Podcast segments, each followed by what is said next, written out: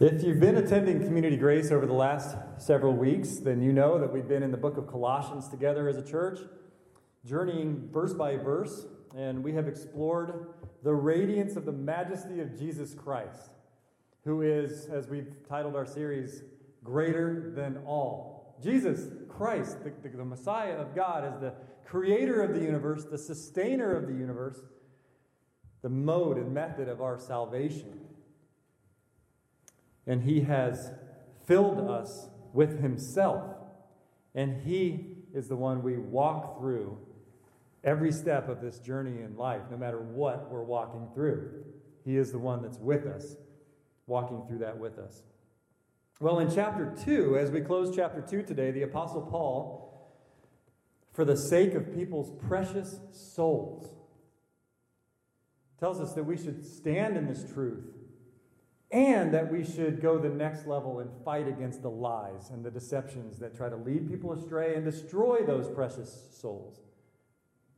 And he models this for us, as we've seen in the last couple weeks of chapter 2. And we're going to we're going to finish chapter 2 today.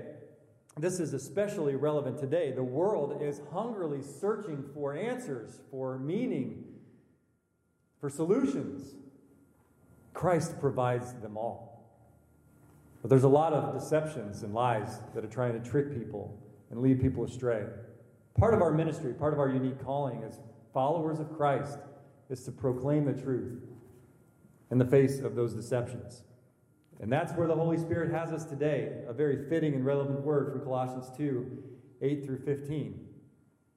And God has provided us the man to preach it today.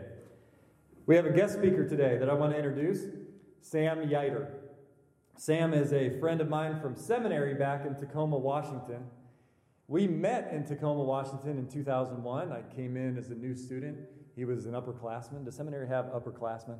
Yeah, okay, oh yeah. And uh, he, was, he was good to me. Well, we knew each other for a, for a little while before we realized we were both from the Warsaw area. Uh, what a revelation that was to, to discover about each other. Now, 20 years later, we are both serving Christ in Warsaw, Indiana. And it's a pleasure to have him today. A few more things about him. After pastoring for 15 years in the Chicago area, God has now led Sam to serve Christ as a businessman here in the Warsaw area. He is a co owner of Synergy Partnerships Building Company. And uh, our own Phil Beery works for him. And I asked Phil, is he a good boss? I just had to make sure. And Phil said yes. So Sam is here today. Uh, in addition to all of that, after joining uh, WLGBC, Winona Lake Grace Brethren Church, uh, shortly after his family moved back to Warsaw, uh, it didn't take them long, WLGBC long, to realize that he's an asset to the church, and he started uh, as one of their main preachers on their preaching rotation. Uh, now he is an elder overseer at the church as well. And I am thrilled this morning that we get to link our two churches together uh, in spirit and through Sam today. I'm thrilled that we get to discover what the Holy Spirit has planned for us in the book of Colossians today, chapter 2. And I'm thrilled that Sam is a good preacher. So, will you please give Sam a warm greeting from your living rooms right now as he comes? Come on up, Sam. Thanks for being here. I can hear all the digital applause. That's that is wonderful. Well, I am really glad to be with you. There's a skeleton crew here, um, and that's nice. It gives me people to look at. Um, and it's also good to be um, welcoming you if you're um, tuning in online. That's awesome. I hope that this is encouraging to you at this time. Um, as Reg said, uh, we both grew up in the Warsaw area, but uh, ended up meeting in Washington State. Um, I loved Washington State gorgeous. Uh, one of the, there are two bad things about living on the West Coast, and one was we didn't really have sunsets because of you have the ocean, and so you don't have it hitting things and reflecting off of things in the way it does um, here in the Midwest. The second thing that we don't have on the West Coast is thunder. Uh, very odd. We'd, we'd lived there for quite a while. We were there for five years before we realized that, like, what's different? It's no thunder. But there was one day that I heard thunder. And um, it was, this will, this will tell you a little bit about me in seminary as an upperclassman. Um, I skipped chapel pretty regularly, which I don't recommend if you're, I don't recommend you skip church either. Uh, but there was one time when I lured Reg, because one of the things that we primarily did together was golf together. And so I lured him away during a, uh, a chapel service, and we went to a little, a little nine hole course right there in downtown Tacoma. And throughout the, throughout the round of two hours, we had rain, sunshine, snow, hail, and the only time that I was in Washington, thunder. Um, and so I felt like that was God saying, Yes, keep golfing. All right, turn with me in your Bible to Colossians 2. Uh, last week, Reg um, covered verses 8 through 15. And in that, he focused on the work that God has done in us um, and on our identity in Jesus. Um, and that was really important. I listened to it online last week. Um, our passage this morning, uh, verses 16 through 23, is a hinge. I'm big on structure. I love to see how authors, um, how the biblical authors structured their books and their letters. And so we are, um, this morning, we are looking at the hinge between what Reg talked about last week, what God did in us, our identity, those things that he mentioned last time, and also then the hinge between that and what is the real life application of that. Uh, I'm jealous that Reg gets to preach the next chapter, chapter 3 of Colossians, because that's one of my favorite um, bits, because God's going to, you know, Paul's going to say, um, set your mind on heavenly things, and then he's going to talk about your earthly relationships. That's a lot of fun. So it's kind of like, well, how did we get from what God did in us at the cross, for us at the cross, how does that relate to our everyday interactions with each other? Well, that's what we're covering. We're, we're covering the transition between those two things this morning. So look at verse 16. Therefore, and of course, you know, whenever you see therefore, you have to look back at what is it connecting, what is it talking about, what's um, what is it pointing at? And it is, it is what Reg, it's what I've been saying, Reg talked about. It is the work that God did in us because God took um, our sin, nailed it to the cross in Jesus through the power of the Holy Spirit and the work of the Father and the Spirit to raise him from the dead. Um, because of that, because we have been freed, and not only freed from our sins, but it says uh, we have been freed from the Old Testament law the, the commands that were written that stood against us. Uh, the Old Testament law proclaims that Sam is a sinner and falls short of the glory of God. Um, that statement, which stood against us, Jesus has done away with there on the cross, and we are free. Therefore, do not let anyone judge you by what you eat or drink, or with regard to a religious festival, a new moon celebration, or a Sabbath day. Um, I think I must have maybe accidentally clicked this. All right, not sure what's. I've lost my back screen. There we go, it's back. All right, I just have some pictures, they don't matter. um, so, what is Paul talking about here when he says, Don't let anyone judge you with regard to what you eat or drink, or with regard to a religious festival, new moon, or Sabbath day? Um, all of those things are items that were um, described how we're supposed to do them in the law. Um, the only one that the one that um, surprises me is the new moons. That sounds very pagan to me. That sounds very um, cultish in some way. But actually, if you look back, um, Chronicles, Numbers, Psalms, um, they all make reference to the new moon festivals that were part of the law. And so, what Paul is saying here is don't let anyone judge you by how you interact with the Old Testament law anymore. That might sound like a strange thing for Paul to say in the middle of Colossians, a book to people who are Gentiles. They're not Jews. Now, there may have been some Jews there, but largely the letters that were written uh, by Paul are to Gentiles. Why that's there and why it's significant, why Paul cares about um, how someone might uh, try to hold someone else to the Old Testament laws because there was a group of people who were following Paul around. And they weren't groupies or roadies, they were Judaizers. Um, and they were a group of people who were obsessed with the Jewish law. Um, and they would follow Paul from city to city, and they would try to stir up trouble for him. And if they couldn't stir up trouble for him, they would try to talk his converts. And when Paul left town, they would try to talk his converts into the idea that they now had to follow the law. They would say something like, Oh, yeah, Jesus, he's a good start. But what you really need is Jesus plus the law. And so um, Paul frequently wrote about that, and now we see here that he is writing back to the Colossians at some point after he had left them and was further on in his travels, and he's saying to them, Don't let the Judaizers judge you. In a sense, Paul is saying, if Jesus, the Messiah, has told you you are freed from the law, why are you going to let a Judaizer come and tell you you are bound by the law? And this is what human teachers do. Human teachers have a tendency to impose their own set of rules on a people group. And the Judaizers were doing this. They would go along and they would say, Well, Jesus is a great start, but now you have to observe this, this, this, this, this, this, and that was the way you were sanctified. That was the way you were made holy. And Paul's going to take it head on, and I'll just jump ahead, spoiler alert. The law is not how you get sanctified, it's the work of the Holy Spirit.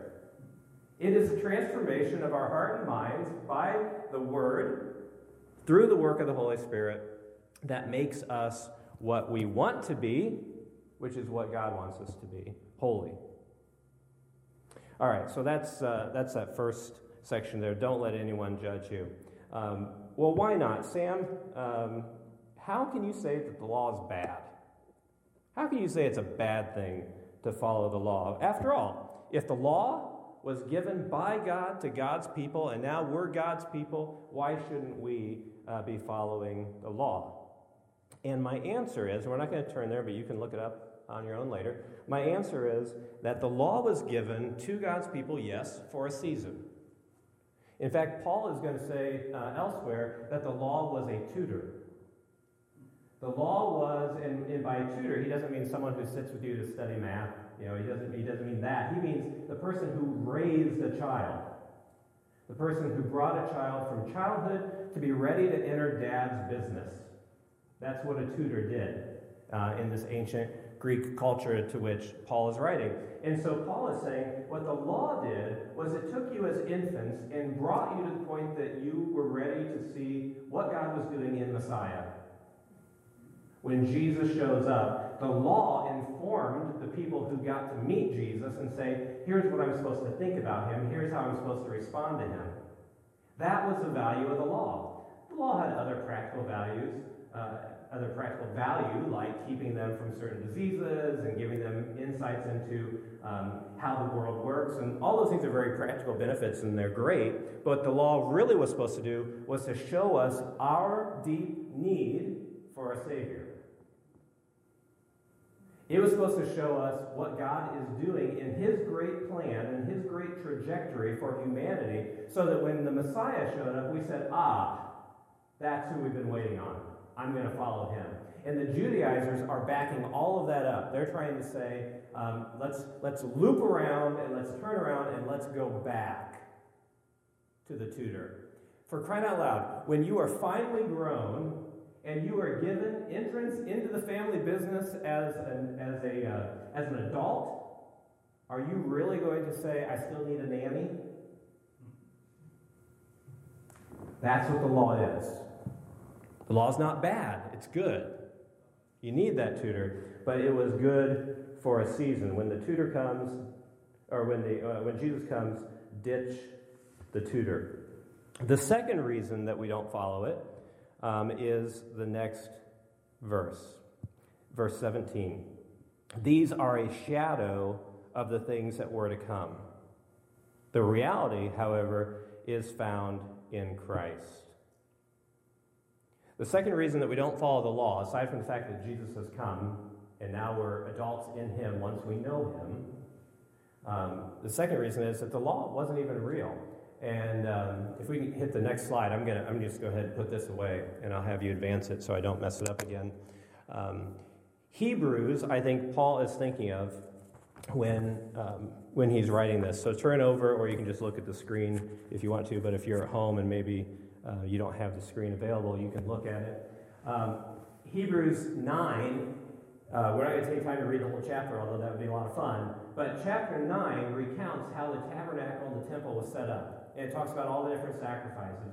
And it's a pretty glorious chapter when you get to see. And if you were to read in the Old Testament about what the temple was, um, if you were to see mock ups of, of what it looked like um, at the time of Jesus um, and, and earlier, um, I've been to Israel. I've gotten to like walk the perimeter of it. I've gotten to be on the Temple Mount. I mean, obviously the temple isn't there anymore, but you get to see the foundation stones. It is a glorious place. And it would make sense, especially if you'd gotten to see it as a youth, um, or if you had worshipped in the temple uh, prior to Jesus coming. It would make sense that maybe you would have an emotional connection to the temple and you would want to stay in that Old Testament system. I don't know, that, that could make sense. But here's, um, so that's Hebrews 9. When you get to the end of Hebrews, it says this Thus it was necessary for the copies of the heavenly things to be purified with these rites. Notice that, the copies. What the author is saying is that the temple that we were that, that humanity was given, the tabernacle that Israel was given, was a copy of something else. Um, the ancient um, Gentile would have been thinking of Plato and Socrates and Aristotle. They would have been thinking of Plato's ideal chair. Like, there's a chair that we see, and then there is a spirit chair somewhere that's the ultimate chair. And all chairs are a picture or a copy of that one chair. So that Paul is tapping into that, but it's real, it's true, because he's going to go on, he's going to describe what Jesus did. Uh, all of the, the temple and all of its ceremony was a copy. It was a shadow. It was pointing to something bigger and something true. Um, it was necessary that all these things be purified um, with these rites, but the heavenly things themselves with better sacrifices than these. For Christ has not, or has entered, not into holy places made with hands, which are copies of the true things, but into heaven itself, now to appear in the presence of God on our behalf. When Jesus on the cross doing his work, and I don't know the exact timing of everything because Scripture doesn't tell us, but in the midst of that, when Jesus was paying for my sin and for your sin, he went to the heavenly temple. And he went there not with the blood of goats, the Passover lamb, he went with his own blood. I have no idea what that means. I don't know what that looks like. We could argue about that. We could form a new cult that. Uh, that makes that our priority. We don't need to do that. But what we know is that Jesus did something there with his own blood for my sin, for your sin. Uh, if we could hit the next one, it continues in Hebrews 10 For since the law has but a shadow of the good things to come instead of the true form of these realities, it can never, by the same sacrifices that are continually offered every year, make perfect those who draw near. And the next one. Otherwise, would they not have ceased to be offered? In other words, if the law did anything, if the sacrifice that you took as a sinner in the Old Testament, if that sacrifice for your sins could actually do anything, that would have been the last one you needed to take. But it couldn't. It didn't. It was a picture. It was meant to make us think about other true spiritual realities. Otherwise, would they not have ceased to be offered, since the worshippers, having once been cleansed, would no longer have any consciousness of sins? But in these sacrifices, there is a reminder of sins every year, for it's impossible for the blood of bulls and goats to take away sins. And what the author is saying, what Paul is saying when he talks about this being a shadow, is that Jesus has offered the real thing. If the real thing has come, why do you want a shadow? Why do you want the fake thing? Why would we go back to the law, to the thing that was just the picture or the shadow. He goes on um, back in Colossians now. Colossians uh, 3 uh, 2:18. Do not let anyone who delights in false humility and the worship of angels disqualify you for the prize. Um, I don't know exactly what he means. I don't know exactly who he's thinking about, but this is probably a way to describe some of the false teachers that were pursuing them. Uh, false teachers often are really actually all about themselves. They're about whatever benefit they're able to, to derive out of the people that they are shamming. Um, and Paul says, don't let their false teaching disqualify you for the prize of knowing Jesus. Such a person goes into great detail about what he has seen. We've seen these books come on the market, right? Um, I saw, not to bash Mormons, but I saw a book of, you know, there's a Book of Mormon, um, a book about the Book of Mormon in, in uh, Pastor Reg's office. And we kind of joked about, like, yeah, I'm using the Book of Mormon this morning. But that book, and by the way, that's not the only one. We have tons of books just in, I would call them fiction, uh, they're in the nonfiction sections of people who say they have experiences with God or with angels. Um, and they go into great detail about what he has seen, and his unspiritual mind puffs him up with idle notions. He has lost connection with the head, from whom the whole body, supported and held together by its ligaments and sinews, grows as God designed it to grow. Um, these people, the people who push their version of the law, who push a new spirituality of some kind, are broken in their thinking. They are broken in their spiritual relationship to God. In fact, Paul describes that brokenness as being disconnected from the head. Uh, Paul is drawing very heavily on lots of other writings, including his own. Um, and here I think he's thinking of his writing about the body. Can the hand say, because I'm not an eye, I'm not part of the body, or because I'm not a foot, or whatever? Um, what happens to a hand when it's no longer connected to the head? It dies? It's useless? If my hand suddenly stops being connected to my head via the network of nerves and muscles and ligaments and bone structures and the fascia and everything that connects it, if that hand is suddenly separated from the head, it is now useless. It is broken. It's gross. it's laying there, and you don't want anything to do with it. That's what Paul is saying. He's saying, don't have a connection with these people.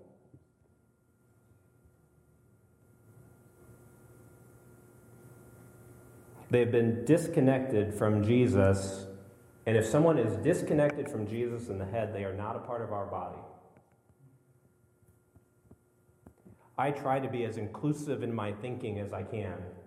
I want to bring people in. Jesus uh, a couple weeks ago, I spoke uh, at my, at my church about the woman at the well. And Jesus is beautifully inclusive with her about all that it takes is to worship the Father in spirit and in truth. He didn't care which mountain they were on. Well, an ancient Jew would have cared about which mountain you were on. And here was Jesus being inclusive, but we have to understand that there are times when we can't be inclusive. You can't be you can't say someone is in the body when they are disconnected from the head. And that's what Paul's going after here. There are deceptions that are being waged against them, and he wants his people to know what those are. Since you have died with Christ to the basic principles of the world, why, as though you still belong to it, do you submit to its rules? Do not handle, do not taste, do not touch. Um, here, I think Paul is no longer talking about the law, but he is talking about um, ancient Gnostic teachers. And uh, we have a real life picture of uh, an ancient Gnostic teacher sitting in his pose. I think it'll be there in a minute. There, that's exactly what he looked like. No, I'm just kidding. That's not, that's not an ancient picture. It's a, it's a tough crowd when there's like eight of us. Um, so there was a group of people, there were two major threats to the people that Paul was um, preaching to, and one was Judaizers and the other were the Gnostics. And the Gnostics were a group of people, I don't know if you've already talked about Gnostics. Okay, the Gnostics were a group of people who were uh, following around and they were uh, preaching a secret spirituality. Secret truth, and it's crazy. Uh, they believe in like one God creating another God, creating another God, creating another God, and then you had this long chain of gods until finally the last one that we cared about was Jesus. So they incorporate, they syncretize uh, their pagan teachings with Christianity. And so they were trying to say that Jesus was just the most recent iteration of this, of this God, and he's several links down. Um, but these Gnostics would pursue um, the converts that Paul was making and tell them that in order to be really spiritual, they had to deny their bodies. They had to separate themselves from their bodies. And you did that one of two ways. You either did that by partying really hard, eating lots of food and having lots of sex, or you denied your body. And so, whatever abuse you could heap on your body um, was, was severing the connection between you and your body, and your body was bad. Anything physical was bad. And so, Paul is, is now attacking not the Judaizers, but the Gnostics. And he's saying, so, one, no, we're not going back to the law. Two, don't go back to those Gnostic teachings. Don't go back to the people who tell you that, that physical things are evil and that spiritual things are good. Jesus had a spiritual body. The Gnostics would have eventually taught that Jesus was just uh, a spiritual body.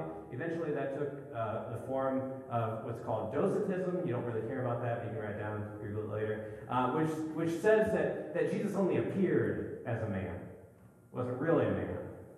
It just looked like it in a, in a very impressive hologram um, from Star Trek era was Jesus, is what the Docetists taught. The Gnostics would have taught. Um, and so Paul says if you died to the basic principles of the world, in other words, you are no longer governed by what men teach. That's, that would have been the Gentile background. They were probably not governed by the law. That was probably a new teaching that had pursued Paul but rather they had been governed by all of the pagan teachings that they would have experienced. And so Paul is telling them, don't go back to that. There was no life in that. Uh, I love Star Wars, um, and every sermon that I give has a Star Wars illustration. So here's this one. Um, if you haven't seen Star Wars, then something wrong with you. Um, there's a point in episode 4, which was the original Star Wars, where um, they're going back to the Alderaan system. They're going there to bring some news, you know, the, the, information they get from the droid, and they're taking it there, and then the Rebel Alliance will, will hopefully get it and be able to defeat the bad guys. When they get to the when they get to Alderaan, it has been blown up. Sorry to ruin that for you. But it's been blown up, and there's just a bunch of rubble floating in the middle of space when they come out of uh, you know hyperspace. And so they went back to a place that had nothing for them anymore. And that's what Paul is telling them to not do. And this one probably relates to you and I a little better. Before we came to know Christ here living in America, we probably followed whatever the American God was. Whether that was success, or whether that was sex, or whether that was self indulgence, whatever the thing was that you pursued that was part of your life before you came to know Jesus. I was saved at five, so mine was uh, being greedy. I don't know. I didn't have a lot of time for a lot of those things, but I was pretty self indulgent as a five year old. Um, there is nothing back there for you. That's what Paul's saying. There are times when the Christian life starts to become very difficult, it starts to become very challenging. Uh, we want a way out, we want something that is easier, and that we always have a tendency to go back to the thing that was comfortable before. We see that in a metaphorical sense. I mean, it really happened, but it was a metaphor with Peter. Uh, Peter, after the death of Jesus, um, is crushed by his grief. He is crushed by the grief of his, um, of his rejection of who Jesus was there in the garden, and he goes fishing. Nothing wrong with going fishing. But it represented who he was before he met Jesus, before his call away from fishing fish and fishing men. And I think that we have a tendency to do that. We have a tendency to, to want to go back to something that was comfortable when our spiritual life gets challenging. Um, and so that's what Paul's saying. Don't go back there. There's nothing back there for you. There's nothing back there in the law. There's nothing back there in whatever humanist teachings. So, why do you submit to its rules of do not handle, verse 21, do not taste, do not touch? These are all destined to perish with use. The law has become null and void. Human teachings are going to be burned up at the end of all things. They are destined to, be, to perish with use because they are based on human commands and teachings. Such regulations indeed have an appearance of wisdom with their self imposed worship and their false humility and the harsh treatment of the body, but they lack any value in restraining indulgence. In other words, the asceticism, the self deprivation might look spiritual, if you knew someone who had, who had sold all of their possessions or, or given all of their possessions away and they're sitting on a column in the woods, you might say, Wow, that guy's had a really serious transformation. Yes, he's lost his mind. there is something broken in his thinking that is suggesting to him that he has arrived by totally disconnecting himself from humanity.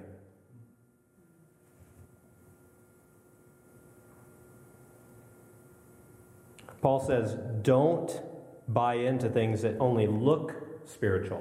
Remember? Are we going to go after the shadow or are we going to go after the real thing? That's our choice that Paul is giving to us this morning. Um, if we could go to the applications page, that'd be great. Thank you. Um, so, how do we apply this? How do we think about what to do with this passage for us this morning? My guess is that Judaizers have not been pursuing you to try to keep you from eating bacon. They have a really hard time nowadays, right? I mean, bacon. Um, and our culture in America does not promote asceticism. We are not about denial of the self, are we? Like, I, I don't know of anyone out there who's preaching that. That is not a very successful new, new teaching in our culture. Um, but things like that, I have, uh, at different times, my wife and I have gotten into different things um, for one reason or another. Um, we've known people who get into, um, you know, veganism or something like that, which, if you're doing it for health reasons, is one thing um, that we could talk about. But um, there have been people who pursue that because they think that it provides a, sp- a level of spirituality that they might not have otherwise. Um, so we're not in a whole lot of threat to, that idea of the limiting of ourselves. So we, that's probably not a real threat to us, um, but we have some greater ones. Um, Paul here is calling for a separation. And I've talked about inclusiveness, and he's and uh, we also need to talk about how do we separate ourselves. So when I was growing up, separation looked a certain way. I was taught as a child, don't play with playing cards. You play with rook, skip-bo, whatever, uh, Dutch Blitz, which came along later. That was crazy. Um, but no face cards. So if you didn't play with face cards, you were you were a good boy. Don't go to don't see a movie in the theater. You could watch it at home, but don't watch it in the theater because someone might see you going in. They might think that you're going to watch the naughty film rather than the good film. Um, I was largely taught, and not all these were by my parents necessarily, but, but by, my, by, by people in my upbringing, uh, no secular music. So don't listen to any music that isn't um, Christian in its background. Um, so separation is, um, is important, but I think a lot of times we are going after the fake thing. I think a lot of times um, the hope is that if we can just set up, if we can set up a well-defined barrier, then I can do everything else. But I don't do that, so I'm good. I can watch whatever I want on my VCR. We used to have VCRs. Uh, those of you, those of you who are my age and older, tell the children around you what a VCR is. We need to think about our separation, and in my opinion, as I grew up, and something that took me a while to mature into, is that what ought to separate us is our character what ought to separate us is our love and our compassion. The markers of our sanctification, as we're coming to be more and more like Jesus, ought to be the things that actually separate us. By the way, they are also the things that are attractive. They are the things that will welcome people in, um, depending on their spiritual receptivity. Um, what I was describing to you, the no cards, the no theater, and the no secular music, that's called legalism. Um, legalism is a, um, a, a, way of thinking, and no one ever says, I'm a legalist. Um, but legalism is a way of thinking that believes that we can in some way get grace or merit from God by something we do. So the word grace in Greek means gift. So right now you see where I'm going. Like, what can you do to earn a gift? Once you've earned a gift, it is now wages, it is not gift. A hard truth to the spiritual life that um, I still struggle with is that grace cannot be earned. And there are systems out there of uh, sacramentalism that would suggest if you do X, if you take communion, you, you automatically get grace. Well, Paul tells us in 1 Corinthians that you can take communion and be killed because of your heart, uh, being disconnected from the body. Um, so there is no mechanism where we can do that. But legalism says, well, if you read your Bible in the morning, you're going to have a good day. If you say the prayers that you're supposed to pray, then things are going to go smoothly. And I'm always tempted by that. When my work is hard, when the workload is uh, becoming unbearable, a part of me always is more immediately receptive to the idea of praying. Because I somehow think, well, it'll, be, it'll just get better if I just pray. And I've had to, I've had to work really hard on that. To, to change my thinking and say, actually, the reason I should want to pray is because this is about dependence on God, it's about relationship with the Son. Um, this is why I should be praying. Um, not because I'm hoping that I will get something from Him. Why is legalism attractive? Well, I think there's some good reasons and bad reasons. A good reason is some of us just want to know what God wants us to do. Don't you want, if, if I could give you a writing that said, here's what God wants you to do, wouldn't you say, let me have it? And I will, I will do these things. So legalism is appealing in that way because it seems to say, here are the, th- here are the five things you can do each day to get God on your side, to know that you've, that you've pleased Him. Um, sometimes legalism is attractive because of theological childishness. Um, I think that theological education and instruction is really important. That way, we are not taken captive by the false teachings. Biggest thing that we need to do with our people, with our children, with our friends, is to instruct them on the real thing so that the fake things are readily identifiable. Um, so sometimes, you know, that, that line that I had at the beginning of the earlier in the sermon where I said, well, hey, the law's a good thing. It's given to God's people by God. Why shouldn't we be following it for God's people? If you buy into that, that represents theological childishness because you haven't understood the complexity of the work of God, the trajectory of His work in history, and you haven't read enough Scripture in context to understand what the law is and what the law isn't. So sometimes legalism is attractive for that reason. Um, a third reason is legalism uh, gives us a way to pay penance. If you're not part of a religious system where you really have penance, and you may look down on those systems um, as if we can pay for their, our own sins, you and I often think that we can. And when you've hurt someone, don't you want to make up for it? I do. And so sometimes it is tempting to think that our service to God or to others is a way of paying for our own sins. My friends, if, if you're paying for your own sins, then you, you are not paying the debt in full. Like it, like can't be paid. You, you can't do it. Fourth reason, last reason that I think legalism is attractive is because it represents a way to control our relationship with God. Because what you and I want is control. Corona is going crazy. Um, no one knows what to make of it. We all have 100 emails a day from every business and group that we're working with that's telling us how they're dealing with it. Um, we want a measure of control. Anything that gives us a measure of control makes us feel better. And I think sometimes legalism does the exact same thing. It takes some of the mystery out of who God is, some of the apparent randomness of his activity, and it lets us feel a measure of control.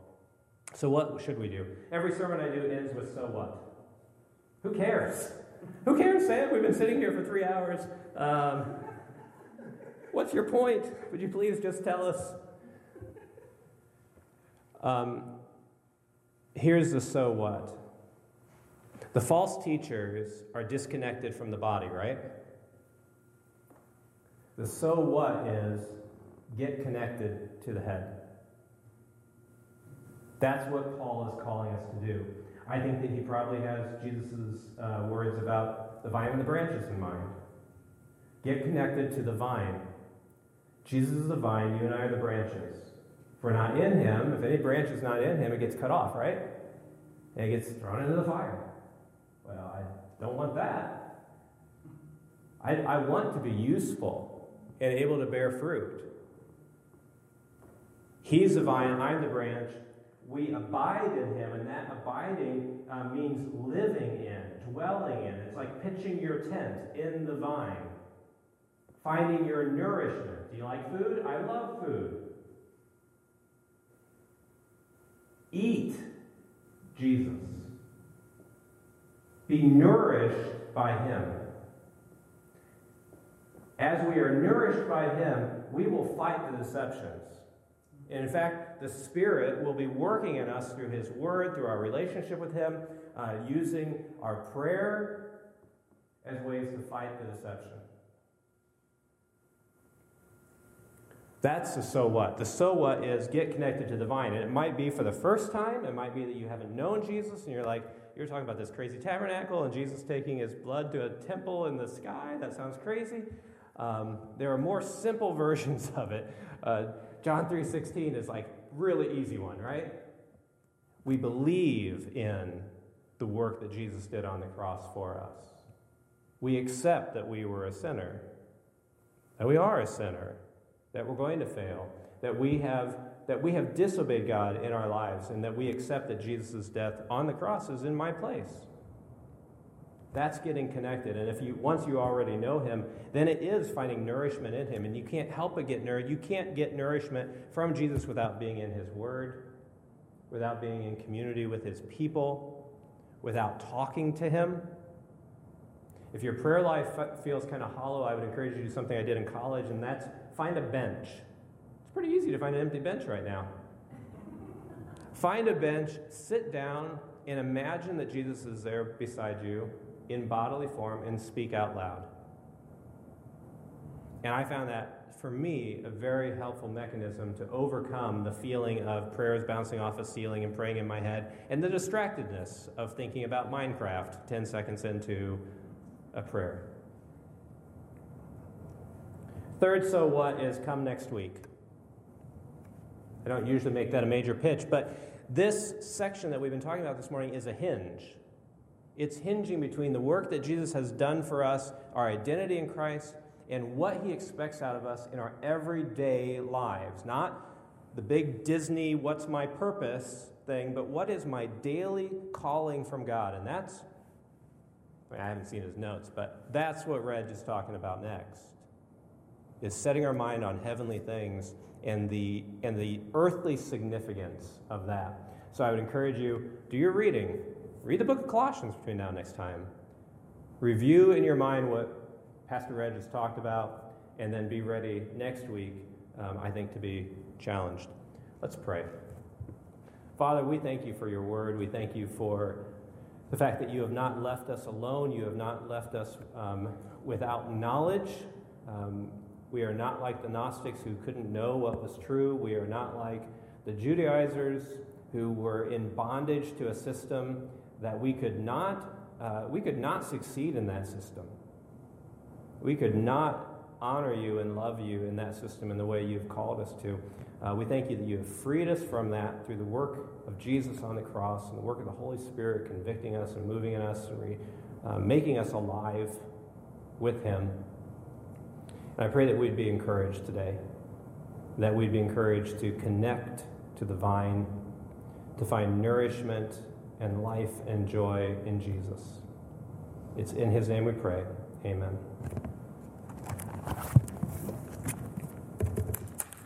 Blessings on you.